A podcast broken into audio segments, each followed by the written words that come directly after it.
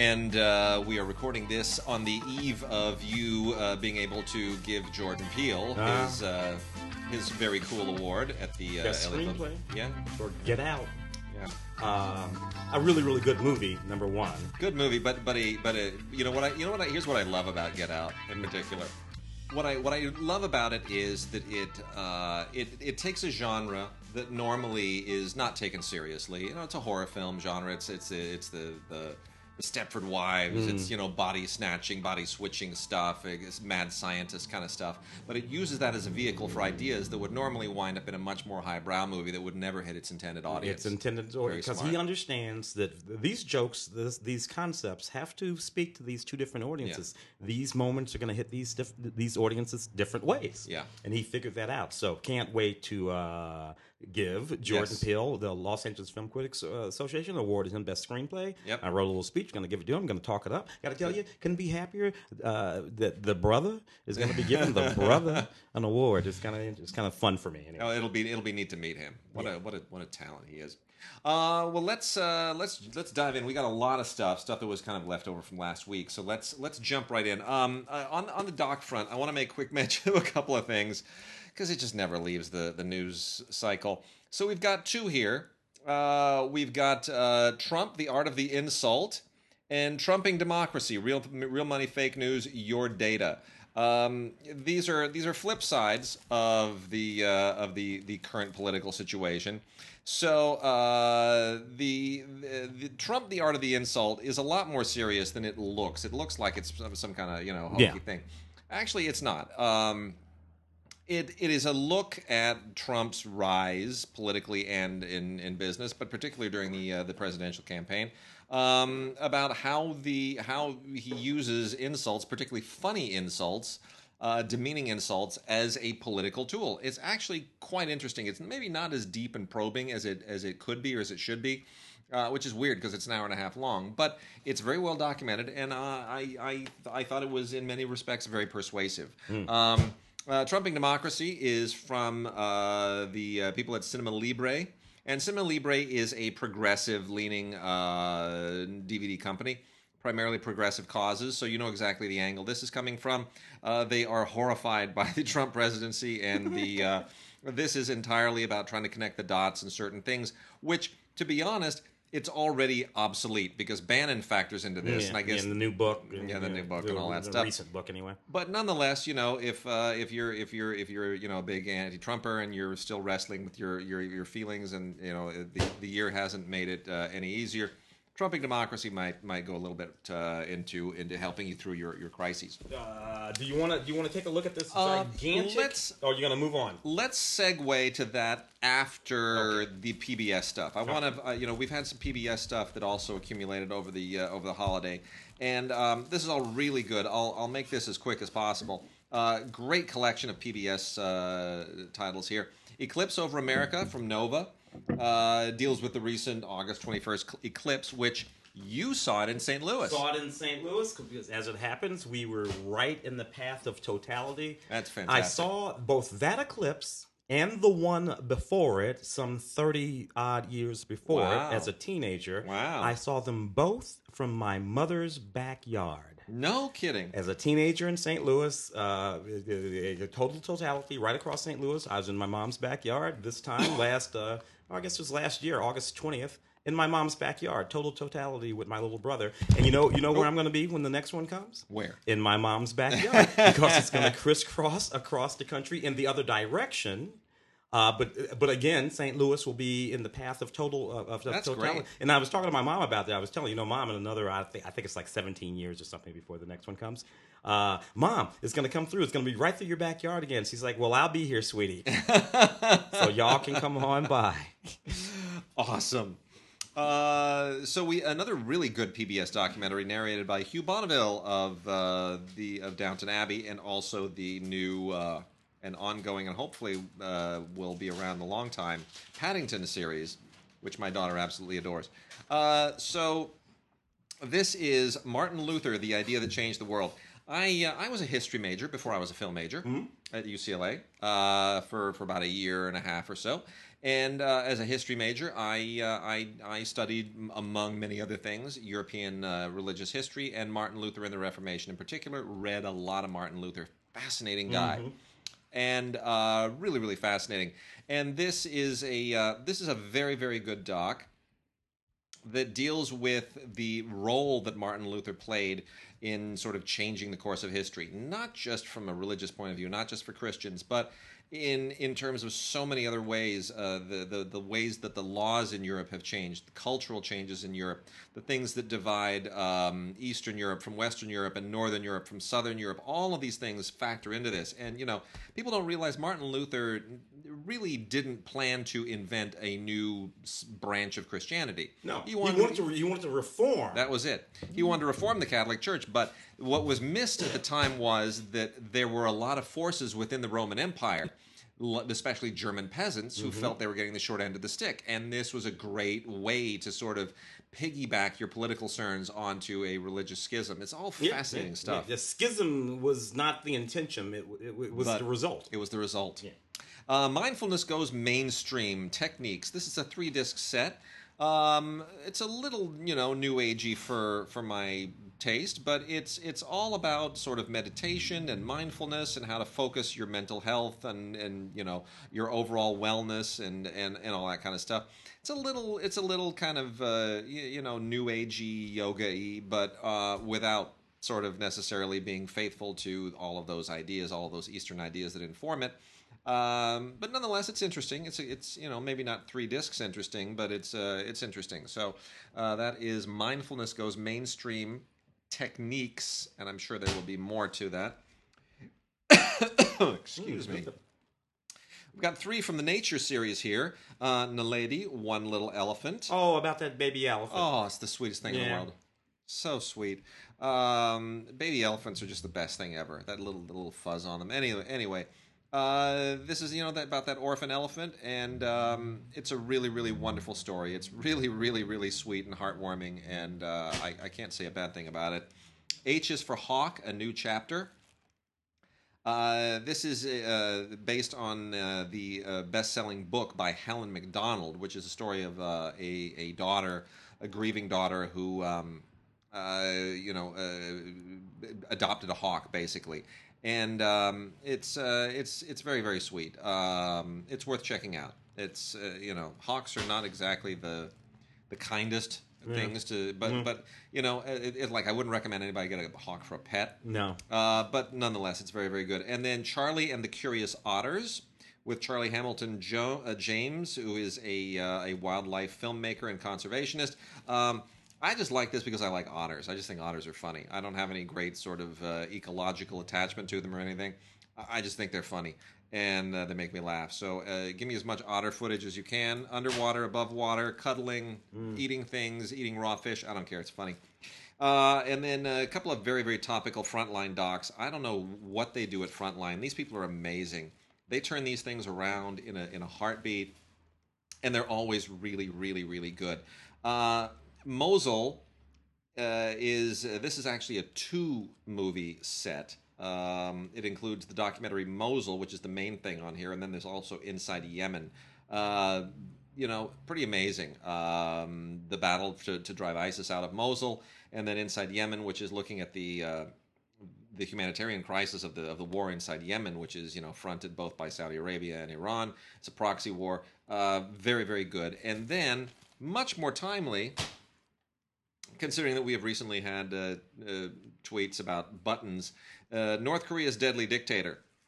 This is Yeah. a frontline documentary about the guy with the little button, uh, as opposed to the, the our guy with the big button that we talked about earlier in the show. Uh, so th- this this begins essentially with the uh, the what would we call it fratricide of Kim Jong Un's brother Yeah. and um, takes a very, very penetrating look at him and his background, his upbringing, talks to people who knew him. And uh, I emerged from this thinking, uh, this guy's nuts. Mm. I mean, he's crazy like a fox, but he's still nuts. Yeah. So that that family has mental illness in it somewhere. Anyway, um, anything that deals with North Korea is fascinating to me.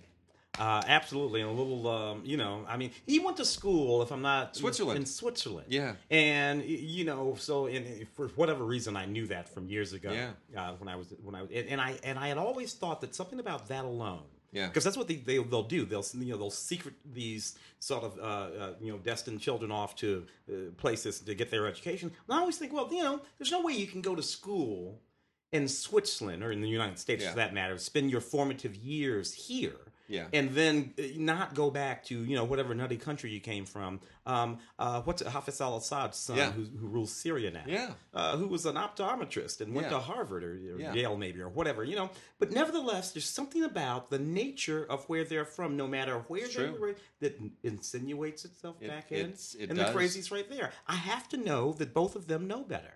Yeah, you would think. You know, I'm You sorry. Yeah, you just I know Hafez al Assad, so I figure it was Bashir. Bashir, yeah. Yeah, I I know he knows better.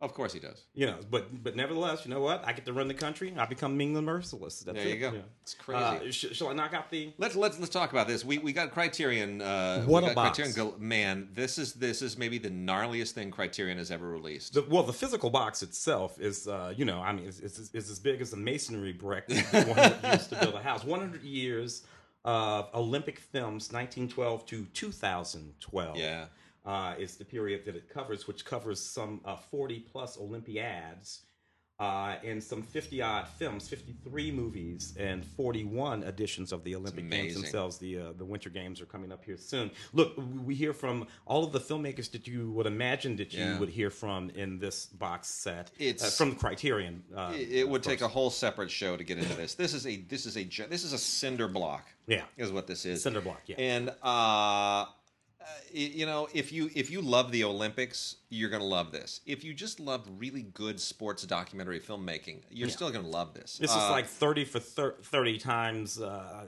a, Yeah. thousand, uh, and Yeah. all the, the, the Jesse Owens and all this sort of like It's- classic stuff. it's unbelievable. It Leni, really, Leni Riefenstahl, but you hear from Claude Lelouch, you hear from Milos Forman, you hear from all of these it's people. amazing. It really is amazing. I mean, it, it it would take you months to just dig through even a fraction of this thing. So it's um you know uh, I, don't know if I can recommend this to just to everybody because this is quite an investment.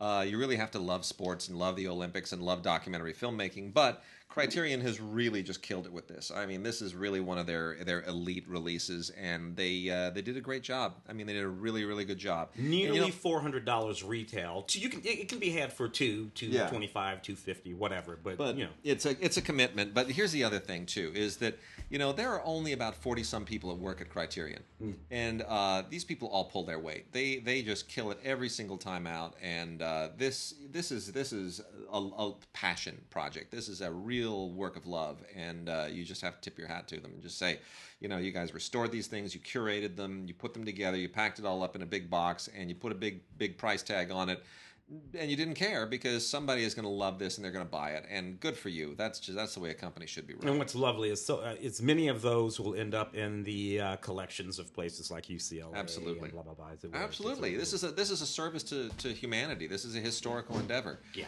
and i'm i'm thrilled that they did it it's great um, into what now? well let's let's get into the other criterions uh, uh, including uh, young Mr. Lincoln. Yep. Uh, probably, I don't know, among my favorite uh, uh, Abraham, so, uh, fictionalized version, obviously, yeah of uh, the young life of Abraham Lincoln, directed by directed by John Ford. Um, but but it, it's among my favorite. it's a it's you know, it's- I mean, you go from this to that Spielberg film. Yeah, and what I what I do love is that this is not a just big old grand cradle of the grave biopic Yeah. like the Spielberg film. It understands uh, Lincoln led a very large and and vast life, and if you really want to do justice to the man, you've got to you got to pick a pick a moment, bookend some piece of his life, and this is great. That's what this that's because there's really good. aren't any moments in, in Abraham Lincoln's life where he is not, even as a child, Yeah. as a young lawyer, uh, as a young congressman, ex- where he's not actually engaged in something rather extraordinary. Yep. Uh, generally speaking, this is packed with all kinds of stuff. By the way, 1939 film. uh, black and white, uh, and uh, you know it's it's an excellent film. Lots and lots and lots of extras. And then we get the Breakfast Club and uh, lots of extras here. The Breakfast Club is an unusual film to wind up on Criterion. I don't think anybody expected that because there's been so many releases of the John Hughes films. And I think everyone just kind of felt like, well, that's, you know, maybe this means we're going to get Ferris. Maybe it means 16 Candles. I, I hope this means that there have been discussions with Universal that we're going to put all the John Hughes films uh, you know of that pretty in pink we're gonna we're gonna release them all eventually and that would be great for them to all get criterion releases uh, especially ferris i'd love a criterion ferris tons of you know breakfast club is a really seminal film we talked about this last week on film week Yeah. and it is uh, it's really the film of a generation for a lot of people an anniversary, right? Yeah, uh, it- 20, it's- 25 years it, it was made in 1985 so we're plus. Yeah, yeah, we're yeah 30, 30 years on, right? Yeah. twenty. Yeah. Anyway, um, really, really good film. Still, uh, one of the smartest films that uh, John Hughes wrote, and very contained. Right, it's a bunch of kids in a room, basically. But uh, it's good, and uh, lots of extras on here, including a new video essay with um, uh, his original production notes that are recited by Judd Nelson, a 2008 documentary uh, and then uh, nearly an hour of deleted and extended scenes, which is amazing. Never seen before. Really, really great for fans. Uh, and then 1985 NBC Today Show a segment with the cast. It's just so good. The Breakfast Club, one of John. that movie made a lot of movie stars. It did. Didn't Some it? of those kids had been around before. Molly Ringwald had been But on it- Facts of Life as a little kid. Yep. Uh, but it made just them movie stars them for a while, level. anyway. You Yeah. know, yeah, they they were they were movie stars. Uh, Michael Haneke's The Piano Teacher. Um, you know, just an absolutely extraordinary film about a certain kind of sexual perversity, uh, control, as only. Haneke could do. Yeah. I and remember. Isabelle Huppert. Know, I remember seeing this uh, with uh, with my wife. It was not my wife at the time, but we were both. So, we walked out with the same feeling, which was that is an unbelievably good and well crafted movie, and I just didn't need that in my head. don't ever need to see it again. Although uh, some people will, you know, but Michael Haneke, so you Yeah. know, the you know, white material. I mean, we can, Yeah, I mean, yeah. we can. White ribbon, White, right, yeah. ribbon. That's really what I meant. Uh, 2001 film. This is anyway uh, a lovely Criterion um, collection edition, director approved Blu-ray special edition with all kinds of special features on it. Uh, I Daniel Blake Criterion release of the uh, the 2016 winner of the Palme d'Or at the Cannes Film Festival. Um, you know, uh, Ken Lo- this was Ken Loach's second Palme d'Or, and a lot of people felt that this was not the deserving film. Uh, that it, it should have gone to any number of other films because this is very sort of boilerplate Ken Loach. But here's the thing: the first Ken Loach film that that was given the Palme d'Or was uh, "The Wind That Shakes the Barley," which is a period film, historical film dealing with the conflict in in Northern Ireland and in you know Irish independence and all of that stuff, and is fact based. It's not really a pure Ken Loach film. If you wanted to reward Ken Loach for the kinds of movies on which he has based his career, which are uh, very documentary like, cinema verite like movies about contemporary working class people facing, you know, struggles and these very sort of anti Thatcher, uh, sort of very left wing uh, Yeah. b- polemics, then you get into a film like I Daniel Blake, Yeah. which is which is uh, a, a horrific tour of the um, the system and how it fails to serve a, a, you know an un, an unemployed guy, a guy who's now been you know injured and and you know needs to be on workers uh, comp, and what the bureaucratic quagmire that he gets stuck in um, is is you know having to fill this out, and then there's these catch twenty twos that we can't give you the money unless you do this, and you can't do this unless you get the money, and how am I supposed to dig myself? Well, that's just that's the system, and the system is just a monster. And um, it, it really is, you know, it's interesting that, that Ken Loach is a guy who really believes in the welfare state, but this is kind of an indictment of its current incarnation, its formulation. So it's not really as polemical as I think some people might think. It really is, it's provocative. It's a human. It's, it's it's a movie by a. Uh, yes, he's a socialist, but it, but he's a humanitarian socialist. Yeah. What he's really talking about is the human condition here, the system, even this quasi-socialist system, or no, not quasi-socialist, it's a socialist system. Um, is still failing because it's not seeing the freaking human. Yeah. This will fail whether you're a communist or whether you're a socialist. Yeah. It doesn't make any difference. Uh, Yeah. Or whether you're a, a capitalist. It It's doesn't the, make any bu- it's the bureaucracy. You have to. You, humans have to be able. A good friend of ours, Sherman Augustus, is in Yeah. a Ken Loach film called Bread and Roses. Yeah. Uh, Sherman is in that movie. Uh, interestingly, uh, I Daniel Bra- Blake and I Tonya, Yeah. the same movie. It kind of is. Good point. End of the day, end of the day, same movie. I grabbed Matinee over here Yeah. just because uh, this is a 1993 film that I happen to have done the junket for. It's a Joe Dante film. That's so I good. did the junket for the John, John So Goodman film. It was just the neatest film, and, and more or less about uh, yeah, it's, it's it's a film set in the 50s about an old Hollywood producer who would produce those kind of uh, wacky films where they would have the stingers in the chairs and the, and all that kind of stuff. And it's just a it's just a funny funny film uh, that loosely refers to the kind of films that Joe Dante grew up watching. Uh, and it's it's it's sweet and it's neat. This is full of all kinds of neat stuff, including a um, a interview with director Joe Dante. Um, I happen to have inter- uh, interviewed Joe Dante oh a couple of years ago, I guess, for a film uh, that he made that happened to have been oh maybe the second to last film of young Anton Yelchin. Uh, uh, uh, that he made. It, was it was just a just a, just anything. Anyway, uh, matinee collector's edition. Good movie from Shout Factory, full of all kinds of special uh, features. Uh, give it a check out uh, if you would. And then also from Shout, uh, from the Shout Select line, is a new Blu-ray of Macon County Line. Sheriff Reed Morgan. uh, Macon County Line, really a, a fascinating kind of a cult film from 1974.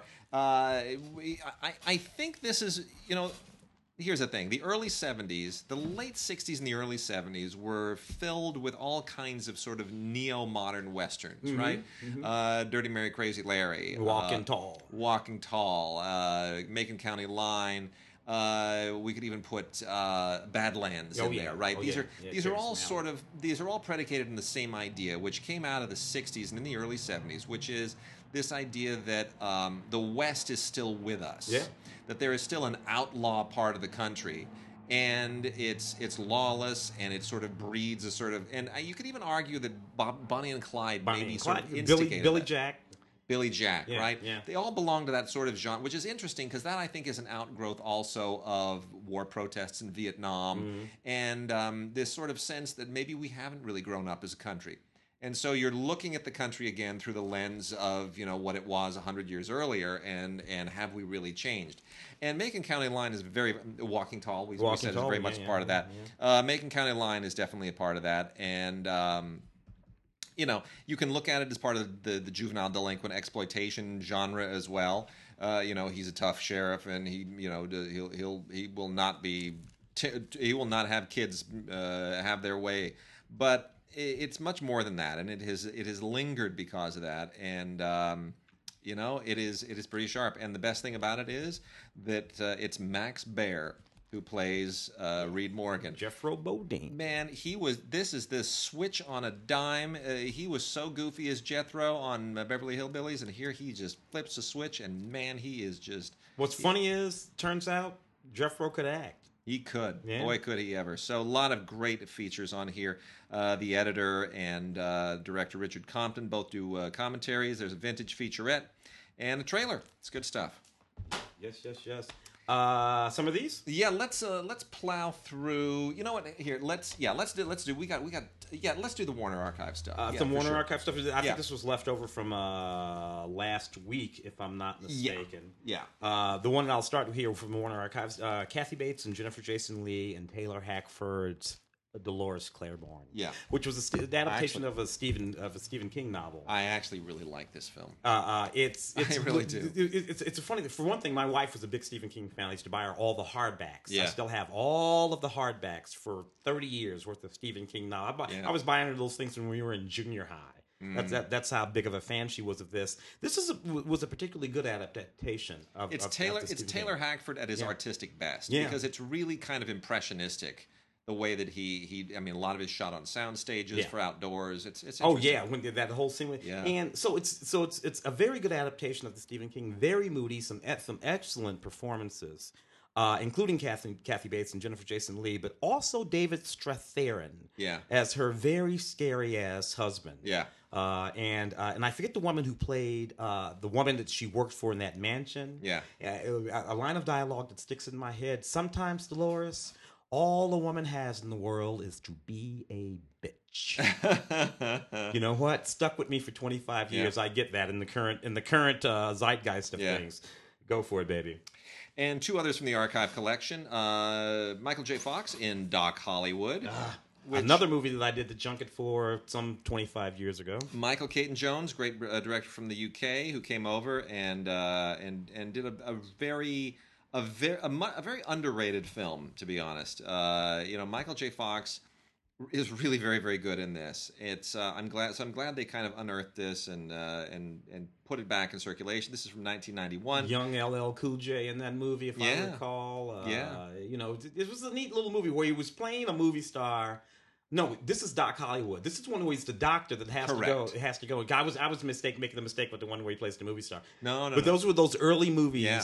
uh, in the '90s. Yeah. This is this is post uh, Back to the Future. Oh, yeah, yeah. So he's sort of trying to grow up as an actor, and uh, you know, it's uh, it, it's interesting. It's a, it's a fish out of water thing. Basically, he's a doctor. He's you know he's just gotten his medical degree and Gonna be a fancy p- plastic surgeon in Beverly Hills, but it ends up stuck. South Carolina. Yeah, yeah. And uh, Julie Warner is just delightful in this, and uh, Woody Harrelson is very Oh very God, good in Julie supporting Warner, performance. some nuts about her. I know Bridget Fonda's in this too. Uh, it's a it's a it's a nice little '90s throwback movie, and I'm glad they went and unearthed it. I really am. And then we also have Auntie Mame with Rosalind Russell from the Archive Collection. Uh, this is from 1958, and uh, it's just it's it's still a really really really fun film. It, the director Martin DaCosta, uh, uh, Morton DaCosta, sorry, Morton DaCosta, not really a guy who had a much of a much of a film career but kills it in this one. Uh, really does a great job. Uh, you know, fantastic adaptation from the uh, the Broadway show, which Rosalind Russell also starred in, and um, it's just a lot of fun. 1958, early uh, widescreen era, lots of just glowing color. It's great, and you also get a music only track uh, with the score, which is fantastic. And the trailer and the um, trailer for the for Mame the musical. Mm. Um, I'm gonna. John Wayne is Brannigan. And not only I remember, I, Totally. I, I, this is an underrated John Wayne movie, sort of you know middle to late John Wayne movie, uh, where he's playing a contemporary, a, a, a character contemporary to the time that the movie was made in, which is 1975. He's playing a Chicago cop. And, and you know there was I think it was McHugh didn't he play McHugh or something Yeah. like McClintock or something like, I don't know Oh. McClintock. McClintock McClintock. that's what it was so Yeah. so he had a few of those late Yeah. career movies where he got to wear actual you know uh, a suit and a tie and carry He- a gun and do it's kind of a Clint Eastwood. he clearly saw Dirty Harry and thought, I don't like that Clint's getting all those parts. Right one for me. How did wow. And and who wrote it? Christopher Trumbo is who wrote it. Uh, who's Dalton Trumbo's son, Yep. of course. Uh, and in this movie, you get yourself Richard Attenborough doing some acting. He plays this Chicago cop who has to go to the UK to grab this monster, mobster, and, and, and, and escort him back to the United States. And of course, all kinds of people don't want that to happen. You get Mel Ferrer, you get John Vernon. This is just a really, really strong. Um, you know, I mean, it might be a little. Yeah, actually, you know what? This movie is actually still even pretty violent by today's It- standards. it is. It is. As, as I think about it. sure. Uh, so neat movie from on Blu-ray. Not a lot else on there, but your John Wayne is waiting for you. So we are uh, we are loaded up here with a lot of stuff from Kino. Kino over the break released a lot of stuff, and we're just gonna we're just gonna go through this because Kino has there is a, there is enough classic movie stuff from Kino over the past few weeks to just occupy you for months. So we're gonna go through some of the uh, some of the best of it.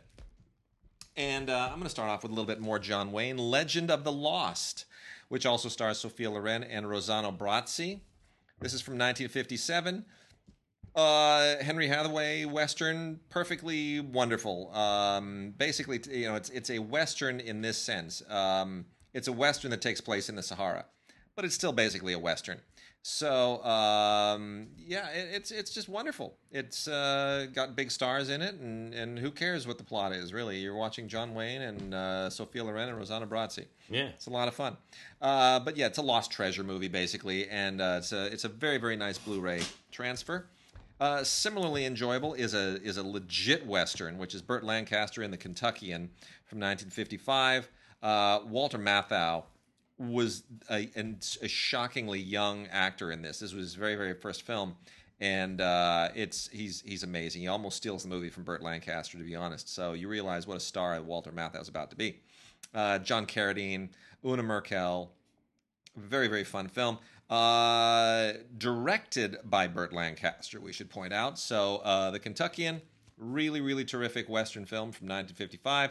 Uh, captures, you know, I mean, look, Lancaster meant for this to be a, a total, uh, a total, you know, vehicle for his own stardom. So it's a little bit vain, but uh, it's it's still fun. It's still really really fun. Well, a What else we of got? these. Yeah, let's hit those. Let's jump on to. Let me do the Mercenary, uh, which is a neat Franco Nero, uh, uh, uh, Franco Nero, uh, Tony Musante film. What I love about this film, directed by Sergio Corbucci. So Sergio Corbucci originated the Django films. Yes. Uh, the, so he, you know, he was the very first uh, director of one of those films that went on. I don't know. There must be sixty or seventy Django films in the uh, all all the way through Quentin Tarantino's one, uh, where Django became black. Uh, all, which was fine, and you could do that in the Django film because Django was all kinds of. It was just you know. There's no it rule. Django, by the way, is a Romany word. Oh, that's It- right. It is a that. Romany phrase that means "I awake." It's Yeah. not even a name; it's a phrase. It means "I work awake" in Romany, which is neat. This also stars uh, this movie, The Mercenary. Also stars uh, Jack Palance and Tony Musante. Tony Musante was the star of an early '70s uh, drama called, I think, maybe. Oh, I want to say Tony Roma. You Yeah. remember that? It, Sure. It, it was like a little. It, it, was sort of biting on Beretta a little Yeah. bit, you know. He would drive around it. So I don't know. That just popped into my head. Uh, neat movie uh, from Alberto Grimaldi and Sergio Corbucci on Blu-ray. Audio commentary from Alan, Alex Cox on that one. Uh, and you also have Ceasefire, which is this, uh, in, which was in 3D, uh, a film from 1953. Owen Crump uh, wrote and directed this movie. This is a fairly hardcore sort of uh, uh, World War II action film. Uh, that features some Korean action film. I'm sorry, that features some actual footage from the Korean War in this amazing. movie. Wow. Uh, which I'm you know, sure archival, this, that, or the other thing, but nevertheless, pretty intense stuff in black and white. Uh, this is newly restored HD uh, three. Again, it was it was in 3D, uh, early 3D. Ceasefire, uh, an amazing film. A couple of different interesting. Uh, special um, uh, features on this, including an in-depth look at ceasefire, an essay by Ted Okuda. And uh, really interesting Alex Cox commentary on the uh, the spaghetti western classic "Death Rides a Horse," which was directed by Giulio Petroni. Um, Alex Cox has, uh, for reasons that you understand when you listen to the the commentary, has, is sort of invested in this in many respects. And um, it is uh, this is one of the this is one of the better um, spaghetti westerns that a lot of people have sort of forgotten. Lee Van Cleef, John Phillip Law.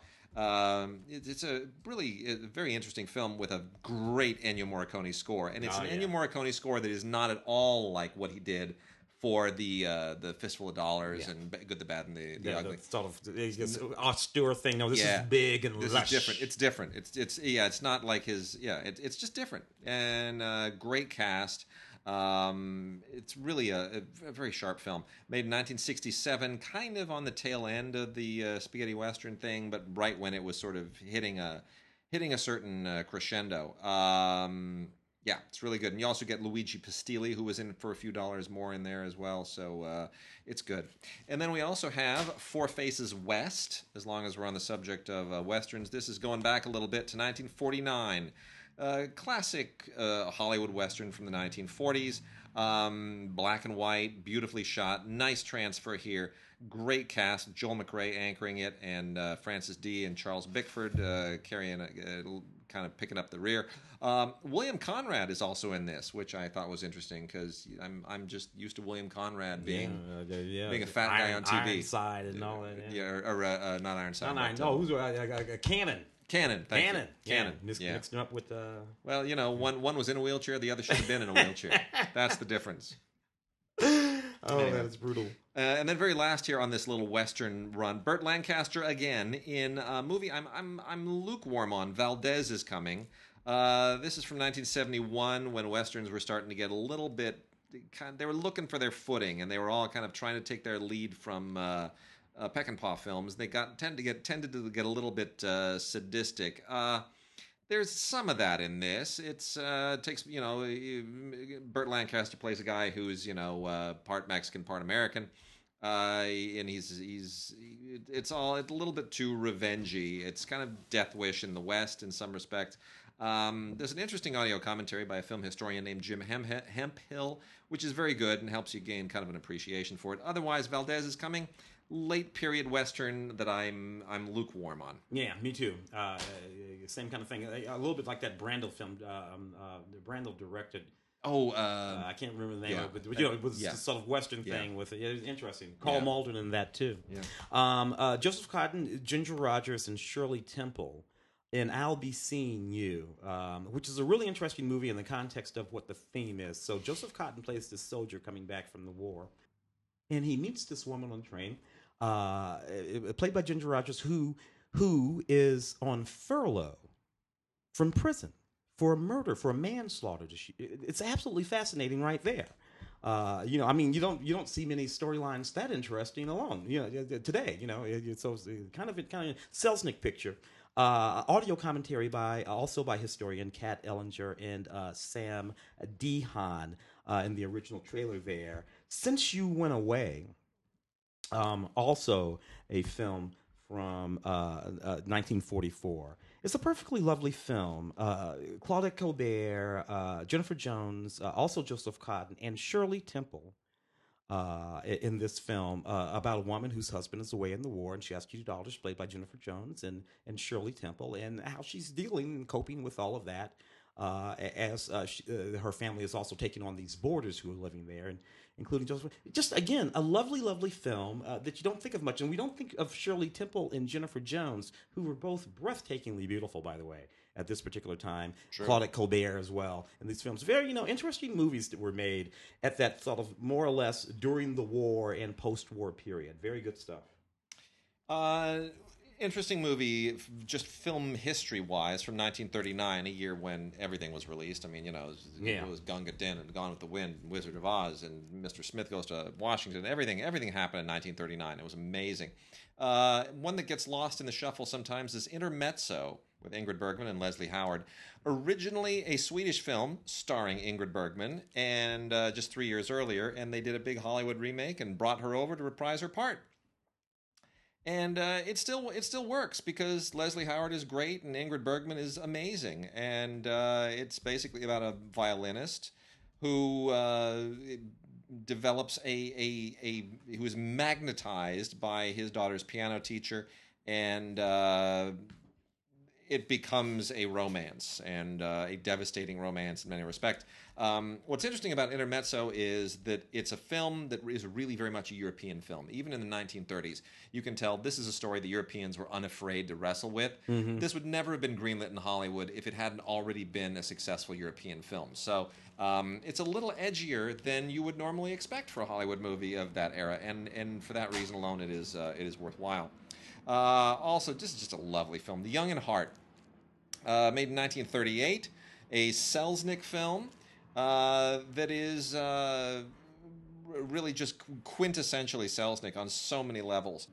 If you've seen Rebecca or if you've seen Gone with the Wind, you you know you know sort of how the how relationships and how family and how fate all factor into Selznick films. Uh, they're all things that, that uh, he himself sort of was taken by, and um, and they they they find no matter who's writing them, no matter who's directing them, they always sort of find their way in. Uh, this is um, there's a there's a bit of a scam here about uh, trying to forge a will, and uh, it uh, it it's it's quite it's quite clever. It's really it's very well written, um, based on a novel by I. A. R. Wylie, adapted by Charles Bennett. Uh, and Paul Osborn, and uh, just beautifully put together. Janet Gaynor, Douglas Fairbanks Jr., Paulette Goddard, wonderful. Yeah.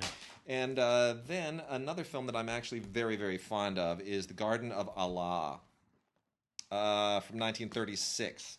This is just barely on the beginning of the, the production code. So there are things that likely make their way into this that would not have had it been made a few years later, even though this is technically under the, the code. Yeah. Um, this is also a Selznick film and it stars Marlene Dietrich and Charles Boyer, two European imports who bring an awful lot of really, really interesting uh, sensibilities with them. It feels almost European in many respects. The uh, they you know this this uh, this forbidden romance thing against the backdrop of the Sahara Desert. i with this amazing music, uh, it's just really, really great. Um, uh, Richard Boleslawski directed this, and that is significant because Boleslawski is considered one of the great uh, theorists and teachers of, of acting. Uh, Stanislavski was a was basically learned from Boleslawski. So Yeah. Boleslawski got to make a movie, and it, it's very much a European film made in Hollywood in the mid '30s. Um, just barely on the cusp of the uh, the uh, the production code. It's really really sharp. Well worth watching. Wonderful lineage there. Yeah. Um, uh, China Moon, 1991 film. I'm dropping uh, Yeah. again. I, I, I, I did the junket for China Moon in 1991. Um, uh, first time I met Madeleine Stowe, so beautiful. Uh, I, I, I actually uh, think I blacked out for a moment.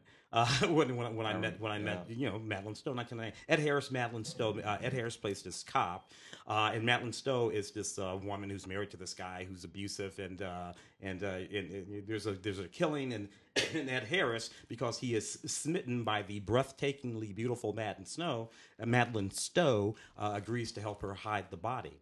Uh, and but uh, you know he has this partner who's looking around. Look, this was the first time I also um, uh, really ha- got a sense of Benicio del Toro, who shows up in this movie. Young, very young Benicio, you know, well before the usual sus- suspects, I think. Uh, and, and and Pruitt Vincent Taylor. So this is one of those movies, you Yeah. know, from back in the day You that see, the, well. you see people who are all going to be popping up with exactly regularity because you, yeah. I saw him and I noticed him. I'm like, Yeah. whoa, that guy, that, that, that guy can go. John, uh, John Bailey film. Uh, this is neat John movie. Bailey. My Yeah. gosh, whatever happened to. John Bailey? Audio commentary on this, which is great. Uh, Big Business, uh, which is Bette Midler and Lily Tomlin, and Scenes from a Mall, which is Bette Midler and Woody and Woody Allen. Um, And a uh, rare acting bit it- for yeah, another director. particularly yeah. by this period, because Woody, Yeah. you know, I mean, he, yeah, he no, he popped into a few more movies. Uh, by be, be- before he's finished up with that, but w- interesting, he was working for Paul Mazursky Yeah. uh, in Scenes from the Mall. Neat movie. Uh, the B- Big Business. Uh, I only barely remember that movie. I remember that it was about these twins uh, that were born, uh, and and one of the two sets of twins, and one set of twins got sent off to a rich family, and the others got sent off to the poor family. It was one Yeah. of those switchy. Uh, kind of things. That was a lot of fun. Scenes from a mall. I don't remember a lot, but I do remember that most of it takes place in the uh, in the Beverly Center Mall over on uh, Los. It does. Yeah, they shot it all over there. You know, which has been. Woody, revamped. Woody like Allen with his surfboard Woody and the with weird the white suit. Yeah. is, Uh, it's, Yeah. it's sort of neat there. Uh, so two features there. Both uh, one from 1988, the other one from 1999, 91. And we have three three Stanley Kramer movies, which is either going to be a blessing or a curse, depending on how you uh, how you view Stanley Kramer. I like Stanley. Stanley Kramer was a. Uh, I, I still remember what uh, Tarantino said about uh, Oliver Stone after he made Natural Born Killers. He was so disapproved. He said he's like, what is he? He's like Stanley Kramer with style. His obviousness. obvi- anyway, there's some there's some real insult, and he and, and he meant it as an epithet that he Yeah. was comparing him to Stanley Kramer. But you know, Stanley Kramer was a was a guy who had a deep deep social conscience, Yes. and and it, it in- it inflected into all of his work, and it was his choices, and it, right up to something like Exodus, you know, which is sure, sure. uh, Home of the Brave, and, and yeah. it's all, it's all, it's all. He his intention is what you need to be paying attention to in Yeah. Stanley Kramer production because he produced more movies than he directed. So uh, the first one is is the least Stanley Kramery of all of these, not as a stranger from 1955, which is kind of a programmer. Uh, has a really interesting commentary by uh, film historian Troy Howarth, which give, kind of sets the the background for you. Uh, Robert Mitchum is, you know, uh, a, a just ruthless medical student who wants to be a doctor. Um, but he's he's he's not just a doctor. He's just he's almost megalomani- megalomaniacally idealistic, and um, it, it it takes him on this this trajectory to where he has to um how do i how do i do this without giving it away? He he he winds up not living up to his own expectations let's just say that. He he doesn't live up to his own expectations and what is that crisis of conscience and did he expect too much of himself and how does it affect people around him etc i mean it's a wonderful golden era uh, movie that has all kinds of great supporting performances in it. Olivia de havilland Frank Sinatra, Gloria Grahame, Broderick Crawford. Uh, I mean, Lon Chaney for Yeah. crying out loud, Harry Morgan, Lee Marvin. It's ridiculous who shows up in this movie, all because Stanley Kramer could just get people into his movies. Yeah. If Stanley Kramer called and said, "I want you in my movie," you were in the movie. Stature. That's called stature. Stature. Uh, and then five years later, in 1960, he made the great, the classic, the wonderful Inherit the Wind, uh, which is all about the trial. The yeah, the, the the monkey trial. And uh, Spencer Tracy, Fredric March, Gene Kelly are all amazing in this. Absolutely amazing. Uh, Harry Morgan shows up again. He's be- you know regular in just about everything at that time. Norman Fell, uh, eventually of Three's Company, is in this, uh, who would show up end of the decade in a very memorable moment in uh, The Graduate. I want you out of here. Strange line reading in The Graduate. I just watched that the other day. I don't know what he's doing. He's like snorting. He's like coughing up something. He's like, I want you out of here. It's the weirdest thing. Anyway, um, yeah, it's a terrific movie. Really, really good. Uh, it's been done a number of times since, never as well. Audio commentary, again, by Jim Hemphill. And then the last of the three is arguably one of the best Stanley Kramer films ever made uh, Judgment at Nuremberg. Uh, this is a fantastic movie. Uh, Maximilian Schell, Spencer Tracy, Burt Lancaster, Richard Widmark, Judy Garland, Montgomery Clift, Marlene Dietrich, one of the most amazing all star casts of all time. Of all time. Uh, this won uh, two Academy Awards. It was nominated for 11. And um, it's just, it is a truly, truly legendary film. It is still uh, one of the best of all time. Uh, William Shatner's even in this, Yeah. in a small part, from 1961. And of course, by the end of the decade, William Shatner would be more famous than all these people. It's the weirdest thing in the world. Uh, how fates can turn on a dime. Yeah. Uh, but anyway, uh, that is that has a bunch of extras on it. Tribute to Kramer featurette, uh, another featurette, a trailer, and then a uh, a conversation with Abby Mann, Yeah. the screenwriter, and Maximilian Schell. The I have uh, for Love of Ivy here, 1968 film from Daniel Mann, uh, starring uh, Sidney Poitier and Abbey Lincoln and Beau Bridges and a few others. This is um you know we were just talking about Stanley Kramer just a second ago, and the th- the thing about this film is it lives in that sort of same zone. Uh, not many people remember this movie, but I I always rather liked it. Uh, again, as a matter of intention, as we see this sort of black uh, these sort of black folks and white folks inter interacting in this very particular way, which has at the center of it at, at the center of it uh, a very positive intention. So you have uh, Abbey Lincoln, who's a maid for this white family. She tells her white family, "I'm going to go back to school."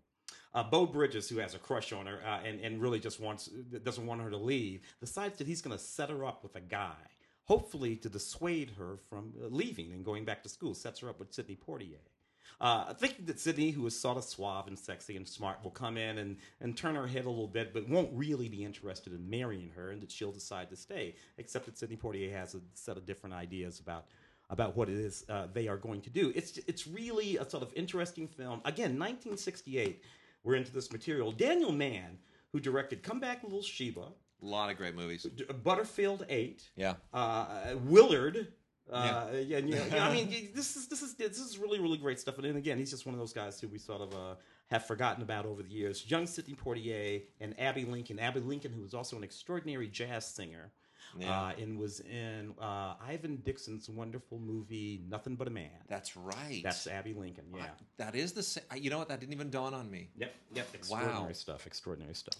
Uh, a few others here from uh, Kino Lorber. We got Alan Dwan, who was a good B movie programmer back there. Alan Dwan made a movie called Driftwood with a uh, a, a wonderful young Natalie Wood, a post Miracle on on uh, 34th Street Natalie Wood in 1947.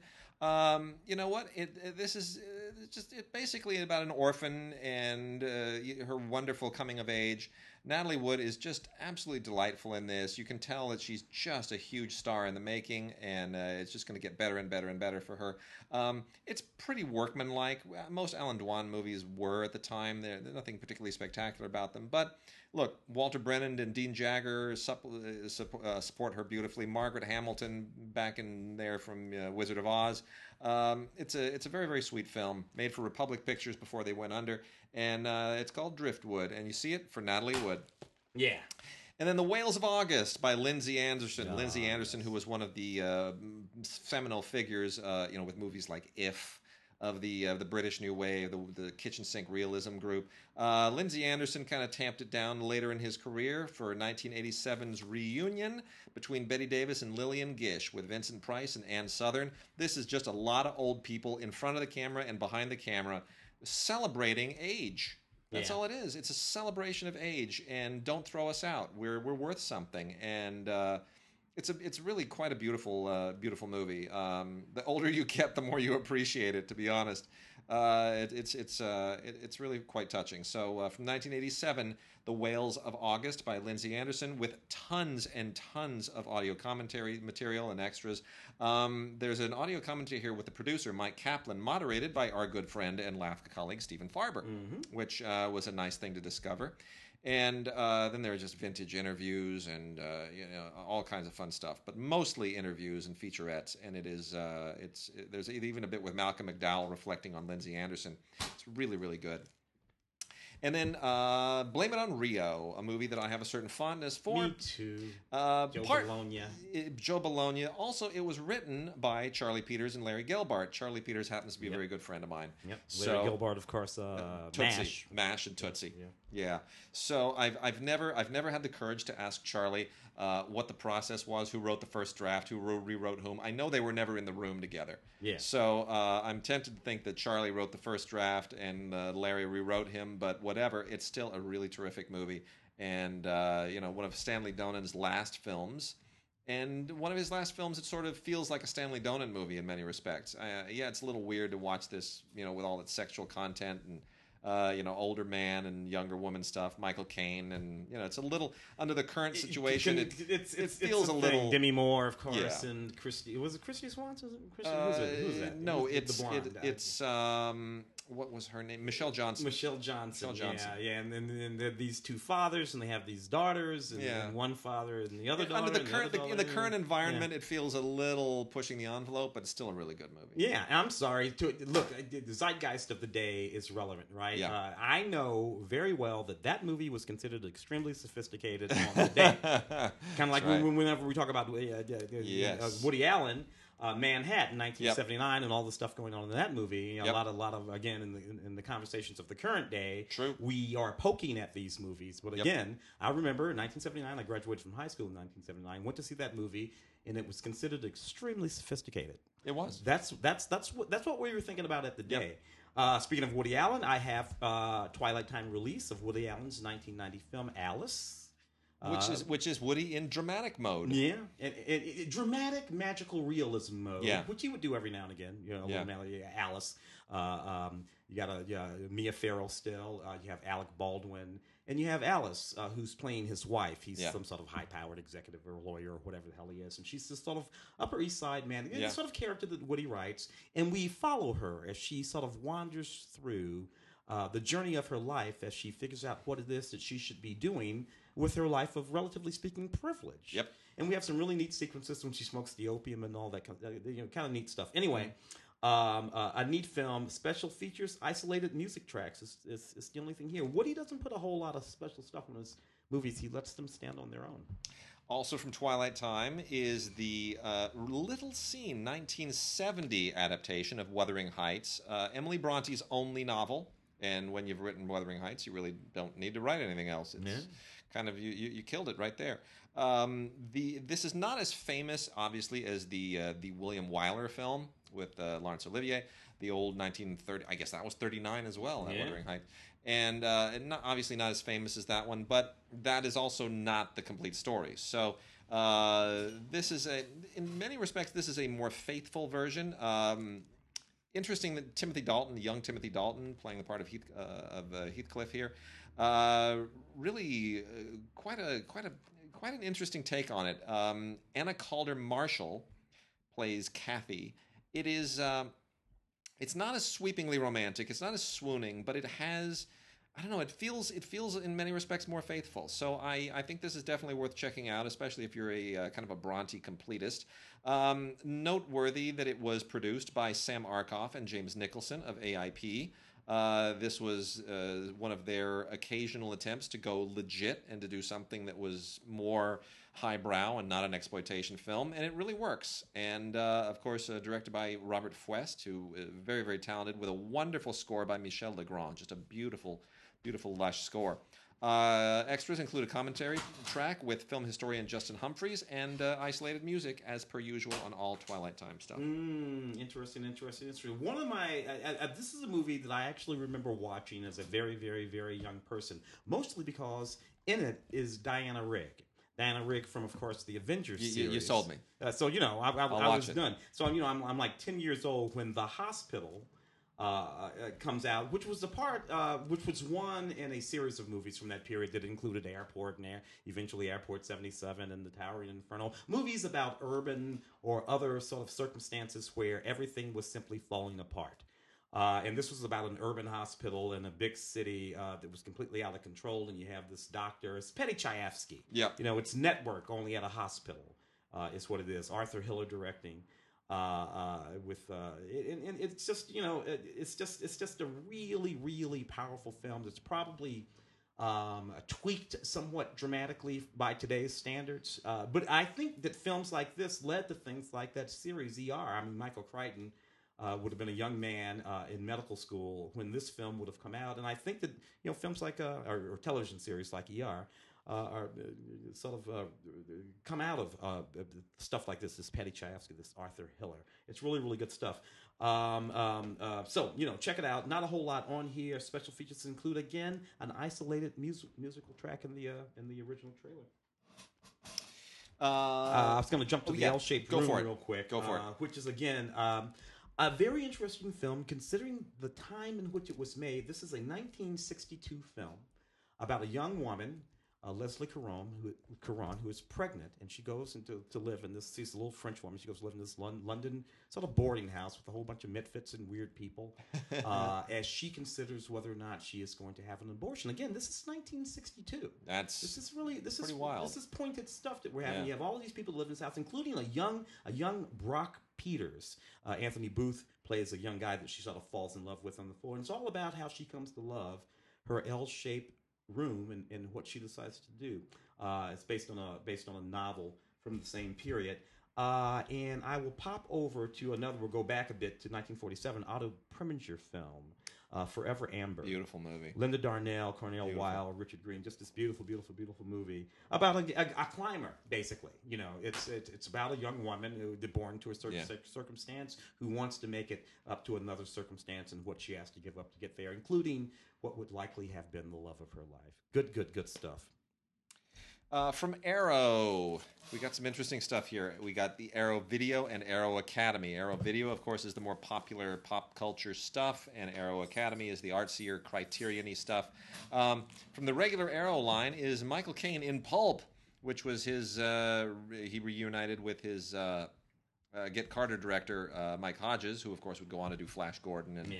other fun, wacky movies. Um, this is actually a really strange film from 1972 uh, where Michael Caine plays a a novelist who has written like you know these these really very risque uh, titles like my gun is long and the organ grinder right? They're they're not they're not being very subtle here. Anyway he is asked to uh, be a ghostwriter on an autobi- autobiography of an actor with very shady connections uh, played by Mickey Rooney. In a weird performance. Mickey Rooney's a very unusual casting for this and um, what where that that doesn't of course go where you expect it to go. It goes in all kinds of weird directions. Um, I don't know how much I like this. It was written by Mike Hodges as well, and Mike Hodges just has a really strange has strange sensibilities as a as a, as a writer and a director and. Sometimes it works. I love Flash Gordon. Get he didn't, Carter. he didn't Get write. out of it. I love Get Carter. He didn't write Flash Gordon. You know, Lorenzo Semple Jr. wrote Flash Gordon. But um, anyway, lots of uh, lots of extras on here, especially a new interview with Mike Hodges, which hopefully will illuminate it for somebody. It didn't really for me. There's also an interview with the uh, cinematographer. Uh, Ousama Rawi, which is quite good. Uh, so uh, yeah, it's uh, you know I, I guess I, I can recommend it as a rental. Uh, we also have Best Picture winner for uh, 1961, uh, The Apartment, which is uh, just a, an absolutely fantastic movie.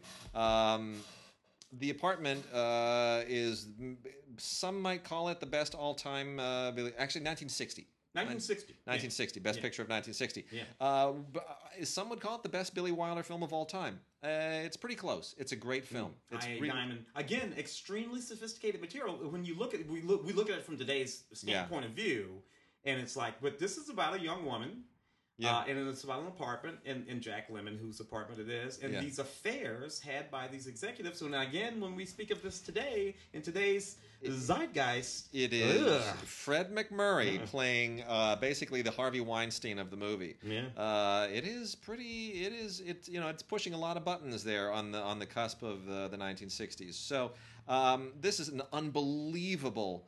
Unbelievably beautiful disc. I think Criterion will be just kicking themselves that they weren't able to make this deal. Uh, 4K restoration from the original camera negative by Arrow Films specifically for this release with um, amazing audio remix, lossless DTS. I mean, this is as good as you will ever see the apartment. I saw it in school in a nitrate print, Yeah. and I got to tell you, you watch this thing in HD, it's as close as it gets. Uh, it's just absolutely beautiful. Uh, video essays, uh, featurettes, uh, all kinds of stuff on here. Uh, film historian named Bruce Block does an audio commentary. Um, it's absolutely wonderful. The the whole everything about this is just terrific, and you even get a 150 page um, book with new- with ri- including new writing by Neil Sinyard, uh, Kat uh, Ellinger, Travis Crawford, and uh, and Heather Hi- Heather Hike Hitch. Not sure how to pronounce it. Uh, with all kinds of illustrations from uh, from the movie. It's great, uh, absolutely great. So I, I can't recommend this highly enough. This is one of the best sets ever for a Best Picture winner. yeah, yeah, one year, uh, about a year or so after something like it hot, I guess. Yeah. something like that. And the last two here are both uh, kind of time travel-y themed things. One of them is a classic. The other one is not. well, I don't know. Well, okay. In a way. So, uh, we have the uh, the long-awaited because it was delayed once. The 4K uh, release, the 4K Blu-ray release of Terminator 2: Judgment Day. Uh, it's kind of you know, I mean, it's got a lot of uh, stuff on it. It's beautiful. It's 4K and it's got you know extras and whatnot, deleted scenes and. Uh, the you know the T2 30 minute making of featurette and all that stuff. Um, th- what it also has is three different versions of the film Yeah. which I'm grateful for because that got really old really quickly. I don't know if you remember, but they were like they come out with one version, then six months later another version, and at a certain point there were all these different versions of T2 floating around, and it was impossible to sort. And I was collecting. One had a tin, and the other one came in the thing, and I was so annoyed by that. I've got some three or four of them myself. It's ridiculous. Here we go. They're all on here. They're all on there. So just get yourself your 4K Ultra HD set, and you're done with it. And you don't have to worry about that crap ever again. Uh, I don't recommend anybody watch this thing in 3D, which honestly, which this doesn't have. There was no reason to do that back in 1990, whenever. No, that was all after the that was all- fact. but bad. You got to mention your. You You're- have to. Yor the hunter from the future. Reb, 35th anniversary. Reb. Red Brown, who was in an absolutely terrible movie that I had to review on Film Week last week. Oh, that uh, nutty Surge of Power thing. Surge of Power, yeah, where he's making all these, he's like making Captain America jokes. And I, and I wanted to scream, I'm like, nobody remembers him playing Captain America. They do remember him playing Yor. So I was a theater usher at the theater that opened Yor in Westwood, California, which no longer exists. The theater, not Yeah, Westwood. yeah, yeah. And I remember the Italian producers of this who thought they had themselves an Academy Award winner or something. I remember them showing up and speaking Italian in the lobby, and they were so excited for their Yor Hunter from the Future movie. And I had seen the thing at a sound check like a couple of days uh. before. And and I remember they were sitting there thinking they had a great movie on their hands, and I wanted to cry. I wanted to cry for them. Yor is a ridiculously campy, Yes. silly movie. It's a, it's like he's a he's a caveman, and then they're like there's some futuristic society, a bunch of a- look. All you need to know is at one point Yor actually hang glides Yeah. using the the body of a dead pterodactyl. Yes. I can't. And the music. Oh my gosh, it's well, there was a, a run of these films, the Beastmaster films, and Yeah. the, you know, the, the uh, Krull, and you know, all there was a run. I don't know what it was, early '80s. We were, this this thing is such a camp classic. I it's so ridiculous on so many levels. I don't even I don't even know where to go. The the horrible wig that Reb Brown is wearing. it's just it's any, Reb, anyway. Reb, Reb, by the way, who, if you're paying attention to uh, the Captain American film Winter Soldier, Yes. Reb, uh, watch for the scene uh, with uh, Stan Lee, Yeah. uh, the guy standing next to Stan, Yeah. Reb Brown. I didn't know that. Well, there's a little. You learn something on this podcast every time. I should really get something to do. anyway, all right. So uh, Reb Brown does the commentary on this, by the way, folks. And I got to tell you, the only reason to get this is not for the movie; it's for Reb's commentary because y- you're gonna love it. Anyway, all right, that's it. We're done this week. We will see you next week with. Uh, the big, the big uh, wrap for the uh, the LA Film Critics LA Awards, Critics and we will hear what wonderful things transpired from Tim. You won't hear it from me; I won't be there, but uh, Tim will give you the, the lowdown. Should See be you- quite an afternoon, quite an evening.